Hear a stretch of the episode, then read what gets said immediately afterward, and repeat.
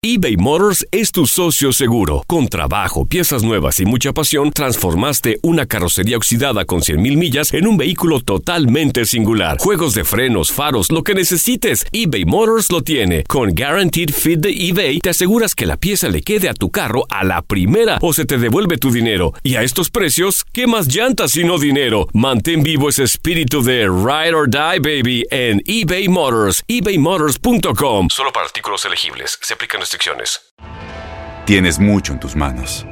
Pero con solo mover un dedo puedes dar marcha atrás con Pro Trailer Backup Assist disponible. Presentamos la nueva Ford F150 2024. Ya sea que estés trabajando al máximo o divirtiéndote al máximo, esta camioneta te respalda porque está hecha para ser una parte indispensable de tu equipo. Fuerza así de inteligente solo puede ser F150. Construida con orgullo Ford. Fuerza Ford. Aloha mamá, ¿dónde andas? Seguro de compras. Tengo mucho que contarte. Hawái es increíble. He estado de un lado a otro con mi unidad. Todos son súper talentosos. Ya reparamos otro helicóptero Blackhawk y oficialmente formamos nuestro equipo de fútbol. Para la próxima te cuento cómo voy con el surf y me cuentas qué te pareció el podcast que te compartí, ¿ok? Te quiero mucho. Be All You Can Be, visitando goarmy.com diagonal español. When you buy a new house, you might say, Shut the front door! Winning! No, seriously, shut the front door. We own this house now. but you actually need to say, Like a good neighbor, State Farm is there. That's right. The local State Farm agent is there to help you choose the coverage you need. Welcome to my crib. no one says that anymore, but I don't care. So just remember, like a good neighbor, State Farm is there. State Farm, Bloomington, Illinois. El siguiente podcast es una presentación exclusiva de Euforia On Demand.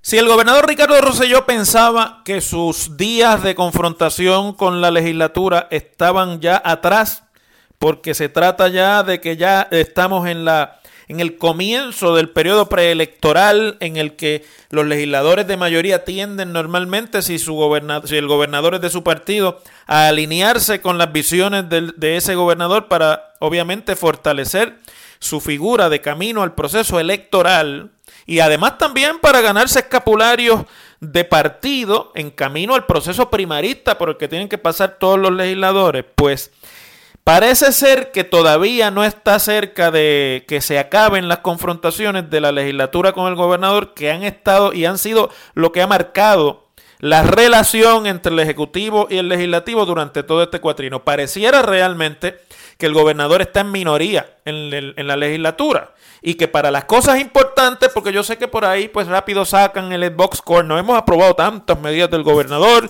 hemos estado con el gobernador en esto, hemos estado con el gobernador en otro, pero cuando ha hecho falta que el gobierno se alinee, o mejor dicho, que la legislatura se alinee con el gobernador, por ejemplo, cuando el gobernador anunció su famoso acuerdo para la aprobación del presupuesto con la Junta de Supervisión Fiscal, que incluía eh, parte de la reforma laboral, la legislatura colgó el acuerdo y col- colgó la posición del gobernador ante la Junta. En aquel momento hubo muchos aplausos porque era la posición más simpática, pero realmente fue un golpe mortal a la fortaleza electoral de un gobernador que todos los días está más solo en esa legislatura. Me decían a mí ayer que parte de la tirria que ha demostrado Tomás Rivera Chats y la delegación de- legislativa del PNP contra la candidatura de Carmen Yulín, que es una cosa absurda porque es una candidatura primarista.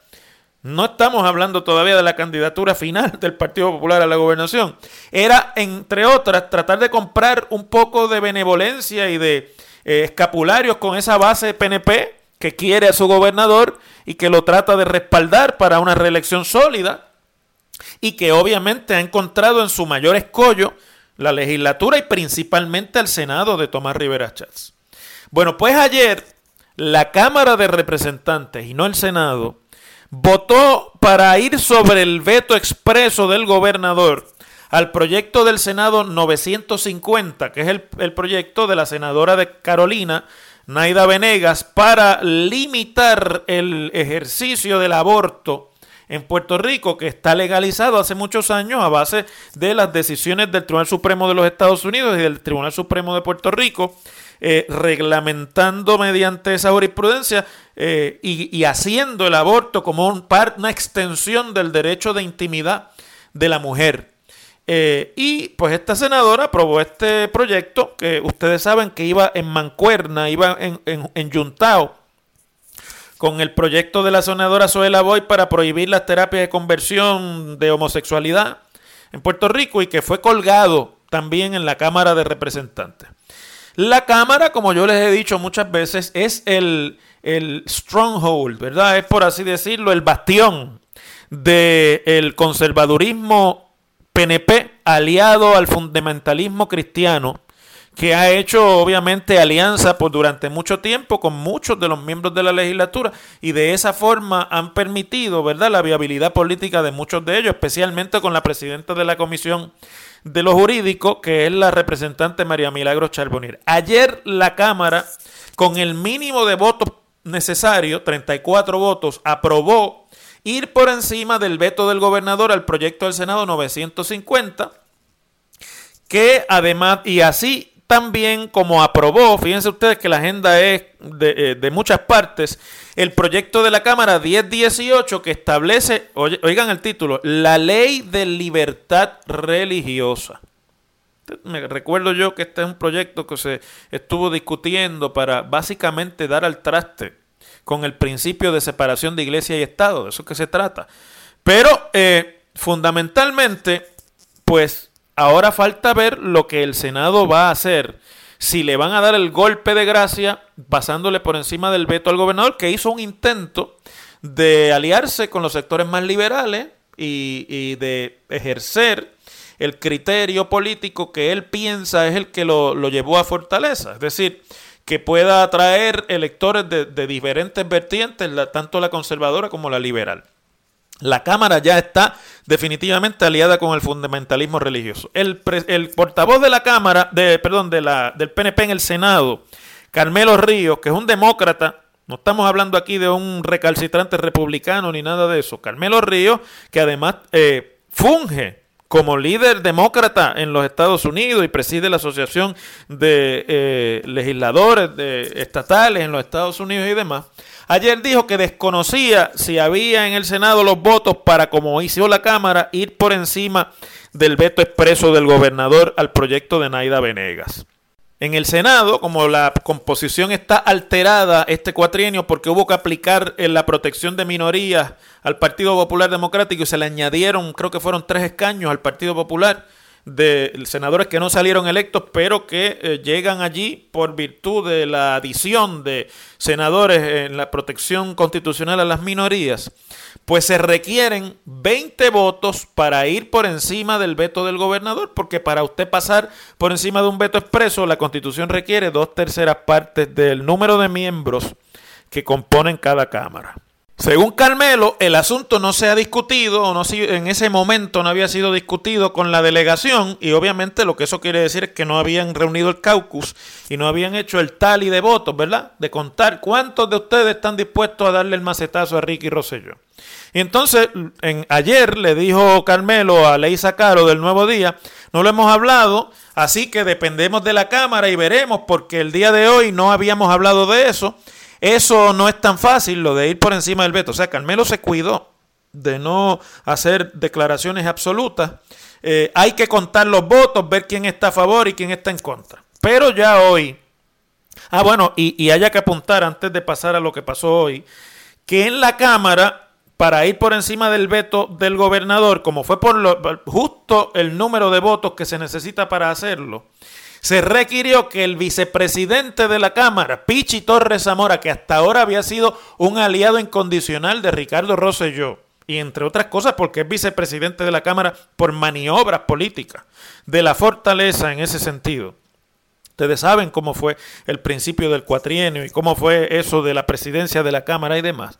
Y Pichi pues estaba ahí como la figura esta, eh, está ahí como la figura esta asociada directamente a Ricardo Rosselló eh, y que pues se le tenía como por leal al bando de Rosselló dentro del Partido Nuevo, ayer Pichi cambió su voto y de haber votado en contra del proyecto originalmente, ayer se cambió de bando y votó a favor. Dice él que porque, pues fundamentalmente él le había votado en contra originalmente por una enmienda que no pudo colar en el proyecto para rebajar de 18 años a 16 la edad mínima en que una joven necesitaría autorización de sus padres para hacerse un aborto. Todo eso hoy, ayer no valió y le voltó entonces a favor al proyecto, siendo el voto de él el voto que se necesitaba para que la delegación del PNP en la Cámara le diera un macetazo político al gobernador Ricardo Rosselló, porque mire, esto se trata fundamentalmente de la pelea política que hay abierta hace tiempo dentro del Partido Nuevo Progresista. Entonces hoy se anuncia ya con total certeza y en voz, bueno, no en voz, sino a través de la página de Facebook del presidente del Senado, Tomás Rivera Chats, que el Senado le va a pasar por encima al veto del gobernador, lo que quiere decir que entre las expresiones de Carmelo ayer y las de Tomás Rivera Chats en su Facebook hoy, hicieron el tally, contaron los votos y tienen los 20 votos para derrotar a Rosselló. Según las expresiones que hace Tomás Rivera Chats, eh, eso no es un desafío al poder del gobernador, sino que es el ejercicio de las facultades legislativas que tiene la, eh, el Senado de balancear, y es verdad, vamos, en ese sentido técnico, pues tiene razón Tomás, porque si no existiera eh, la posibilidad de balancear el poder entre el Ejecutivo y el Legislativo, pues no estaría puesto en la Constitución el procedimiento para que la Asamblea Legislativa pueda ir por encima de un veto al gobernador. En efecto, en estricto derecho, eso es separación de poderes y sistema clásico de checks and balances. La legislatura puede, con el número de votos necesarios, pasar por encima una decisión del gobernador sobre una pieza legislativa. Eso es si usted está cogiendo una clase de sistema eh, democrático, de proceso legislativo o de eh, ¿cómo se llama esto? Este, conceptos fundamentales del constitucionalismo moderno. Pues sí, pero en una robia de bichuela de la política puertorriqueña sobre un tema tan controversial como es el derecho al aborto, que a diferencia, porque el PNP es un partido ideológico, el estatus los une, pero en cosas de este tipo, controversiales de derechos civiles, de derechos humanos y de religión versus gobierno, el PNP se divide. Es un asunto divisivo para el PNP. Eh, la legislatura haciendo fuerza a nombre del fundamentalismo religioso que ha hecho nido en el PNP como en ningún otro partido político, pues obviamente esto no es un asunto de checks and balances, esto es un asunto de un golpe político al gobernador para que sepa que en esos asuntos, si no se alinea con el fundamentalismo religioso, la legislatura tiene la capacidad de dejarlo solo, inclusive de cambiar las voluntades de supuestos aliados de él, como era Pichi Torres Zamora, para dejarlo solo y aceptarle un, un golpe, un golpe duro además. Porque fíjese que la declaración de Rivera Chats hoy no es solamente anunciar que van por encima del veto, sino voy a leer directamente desde lo que puso en su Facebook. Agradezco el apoyo del cuerpo hermano. O sea, en esta pelea agradezco que la Cámara esté conmigo y no esté con Ricky. Y dice después, en el Senado la medida se aprobó con 20 votos de nuestra mayoría, o sea, tenemos los votos. Esa precisamente es la cantidad de votos necesarios para ir sobre el veto. Ayer lo cotejaron, Carmelo no se atrevió a decirlo, pero él, que es el presidente, hoy lo dice y anuncia además que lo van a atender la semana que viene. O sea, que le abren esta herida al gobernador por una semana completa. Este asunto va a estar ahí sangrando el capital político del gobernador una semana completa, como si el gobernador no necesitara más golpes. Y entonces dice que lo van a discutir en Caucos, pero que como Zoela Boy originalmente le había votado en contra del proyecto, pues que ella está exenta de la decisión de Caucos. O sea, lo que quiere decir eso es que no necesitan el voto de Zoe para darle el macetazo a Rosselló. Y entonces, pues se apresta y explica todo lo que quiere decir la cuestión de ir sobre el veto del gobernador y demás, que pues ya discutimos nosotros aquí. No queda la menor duda de que en la pelea contra el fundamentalismo religioso dentro del PNP, la legislatura está aliada a ese concepto. Allí han hecho poder y han hecho base de poder estas fuerzas y no me cabe tampoco la menor duda de que en ese asunto el gobernador Ricardo Rosselló se quedó solo va a perder esta y una vez le, le, inflijan esa herida, le van a seguir dando tajitos y le van a seguir haciendo sangrías porque ya saben, como supieron los taínos cuando ahogaron a Diego Salcedo en el río Grande de Añasco, que el hombre en realidad es mortal, no tiene tanto poder nada. Las cosas como son. En otro escenario de batalla están enfrentándose nuevamente la dirección de la Junta de Supervisión Fiscal y el gobierno de Puerto Rico, que básicamente, vamos, ya no es que nadie crea mucho en esas peleas, porque empiezan a hablar durísimo, y empiezan a darse cantazos y golpes de pecho, y al final terminan todos en el mismo bote, eh, de alguna que otra manera, coaligándose para las decisiones que son realmente importantes.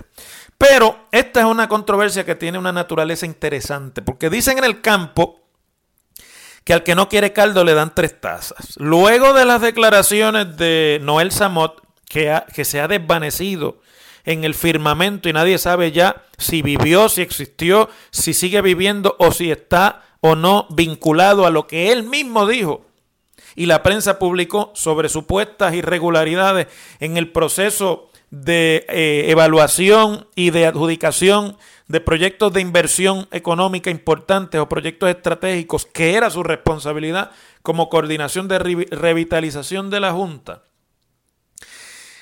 La semana pasada, y pues nosotros no tuvimos el espacio de discutirlo aquí, pero qué bueno porque ahora lo podemos discutir con todos los elementos de lo que ha sucedido. El presidente de la Junta, José Carrión, le escribió al representante del gobernador, que fue el que dio el frente de batalla y la pelea contra Samot y dijo que lo habían tenido que votar y que la Junta lo votó y que los miembros de la Junta le habían dicho que lo habían tenido que votar y todo ese lío que se creó realmente sobre de dónde salían y cuáles eran los ánimos de las expresiones que había hecho Noel Samot sobre el traqueteo con los proyectos de revitalización en el gobierno de Rosselló.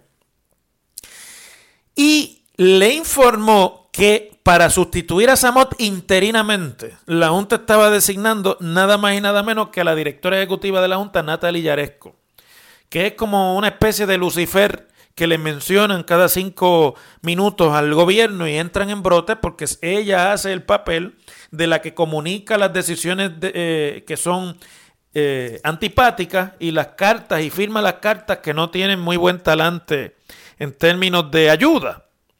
A lo cual Sobrino ha reaccionado airadamente en otra carta que le escribe a José Carrión, eh, contestándole y diciéndole que no hay espacio para ese nombramiento interino y que lo que tiene que hacer la Junta es enviarle al gobernador la terna de candidatos que tienen para ese puesto y que se le consulte de esa forma al gobernador esa designación. Y entonces eh, eh, Carrión vuelve y le contesta, ese trabajo no puede detenerse, refiriéndose al trabajo del, coordinador de recuperación o de proyectos estratégicos, como usted le quiera llamar, ese trabajo no puede detenerse mientras buscamos un, un coordinador de revitalización permanente. O sea que mientras el hacha va y viene, va a estar Natalia Yaresco evaluando los proyectos, tomando las decisiones de qué proyectos son los que van para adelante y además de eso, de pasarle por encima el rolo a las estructuras del gobierno de desarrollo económico y otras para decidir en este tipo de eh, inversión. Y es curioso porque toda esta determinación viene cuando uno pensaría que ya la Junta va de salida. A esta Junta le queda hasta, en el mejor de los casos, hasta agosto próximo. Pero hay una decisión del tribunal que los declara inconstitucionales y que obliga al presidente a renombrar nuevamente a los miembros de la Junta siguiendo la cláusula de nombramiento de la Constitución de los Estados Unidos, por lo cual eso podría ocurrir antes de que se venza el término, en teoría, de los miembros de la Junta. Y aún así, la Junta no solamente que da la batalla, sino que ponen a una figura a coordinar estos eh, proyectos de revitalización, que lo que da la impresión es que le quieren poner el acelerador. Lo que no pudo hacer Samot, que lo haga Natalia Yaresco, que obviamente tiene un carácter y un estilo de trabajo mucho más eh, pisaduro y fuerte que lo que tenía Noel Samot. Y si usted creía, por lo tanto, que la Junta iba de capa caída, añádale a eso, que hoy también trasciende un artículo que publica Joan Isabel González en, el en la sección de negocios del periódico El Nuevo Día, que la Junta reclutó al estratega de comunicaciones y ex periodista Matías Ricker para que sea su asesor en términos de medios y estrategia de comunicaciones y que ya se integró desde el pasado primero de febrero, o sea, nos venimos a enterar dos meses después, casi, desde el primero de febrero está integrado. Ustedes saben que el portavoz de la Junta, o por así decirlo, el oficial eh, de prensa de la Junta era Edward Sayas, que fue y fungió como secretario de prensa de Luis Fortuño en la Fortaleza, y que ahora Ricker, además de Edward Sayas, va a estar supuestamente a cargo de colaborar con los pedidos de periodistas que escriban para medios fuera de Puerto Rico. O sea, este es el que le va a hablar a la prensa de los Estados Unidos, a la prensa de Wall Street y a todo lo que se genere alrededor de las decisiones del tribunal y de otras eh, eh, discusiones que se dan alrededor en los Estados Unidos donde realmente es que tienen efecto. Porque es allí donde si se le van a hacer enmiendas a la ley, hay que hacerlas en ese Congreso y es allí también donde se van a discutir y se van a decidir en los tribunales los casos por jueces que leen los periódicos y es allí donde si Donald Trump va a nombrar nuevos miembros y el Senado republicano los va a confirmar, se van a hacer esos nombramientos. Así que este es el comunicador que viene a poner, a servir en la bandeja de la, de la discusión pública norteamericana. No solamente lo que ha hecho esta Junta, sino la manera en la que eso se va a proyectar de, a la luz de los cambios que se adelantan, pueden ocurrir, no solamente en el funcionamiento de la Junta, sino en posibles enmiendas a la ley. Y además han añadido que van a contratar también recursos de asesoramiento interno para implementar los planes fiscales de las corporaciones públicas como acueductos y energía eléctrica y la universidad y ser más costo eficientes. Esa palabra entre comillas lo que quiere decir es que van a contratar gente para ponerle policías, policías fiscales a las corporaciones públicas que se están haciendo los desentendidos y todo el mundo sabe, voz populi en Puerto Rico, que el plan fiscal es letra muerta, que está escrito ahí, que el gobierno hace lo que le da la gana y que al fin y al cabo estaban apostando en que la Junta moría antes de que este asunto llegara. Y la impresión que da es que la Junta antes de irse quiere dejar bien clarito y bien establecido su capacidad para mandar en Puerto Rico. Me parece que se le han puesto los huevos a peseta al gobernador. No solamente con la legislatura, sino que la Junta se va en agosto, pero se va con las botas puestas y con mano dura más fuerte de lo que hasta ahora han tenido. Las cosas como son. El pasado podcast fue una presentación exclusiva de Euphoria On Demand. Para escuchar otros episodios de este y otros podcasts, visítanos en euphoriaondemand.com.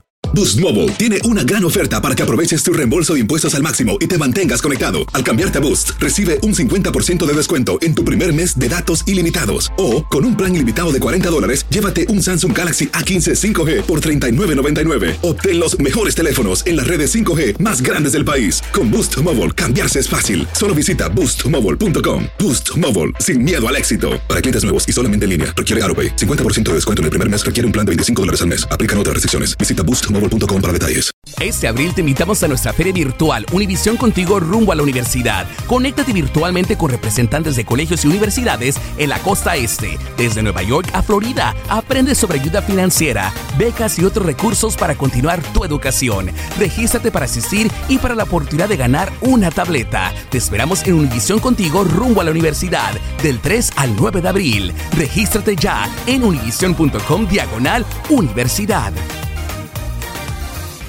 Overdraft fees are just the worst. Get up to 200 in fee-free overdraft with the Chime checking account. Sign up today at chime.com slash goals24. Banking services and debit card provided by the Bancorp Bank N.A. or Stride Bank N.A. Members FDIC. Spot me eligibility requirements and overdraft limits apply. ¿No se merece tu familia lo mejor? Entonces, ¿por qué no los mejores huevos? Ahora, Egglands Best están disponibles en deliciosas opciones. Huevos clásicos, de gallina libre de jaula y orgánicos de Egglands, que ofrecen un sabor más delicioso y fresco de granja que le encantará a tu familia. En comparación con los huevos ordinarios, Egglands Best contiene la mejor nutrición como 6 veces más vitamina D 10 veces más vitamina E y el doble de omega 3 y B12. Solo Egglands Best. Mejor sabor, mejor nutrición, mejores huevos. Visita egglandsbest.com para más información.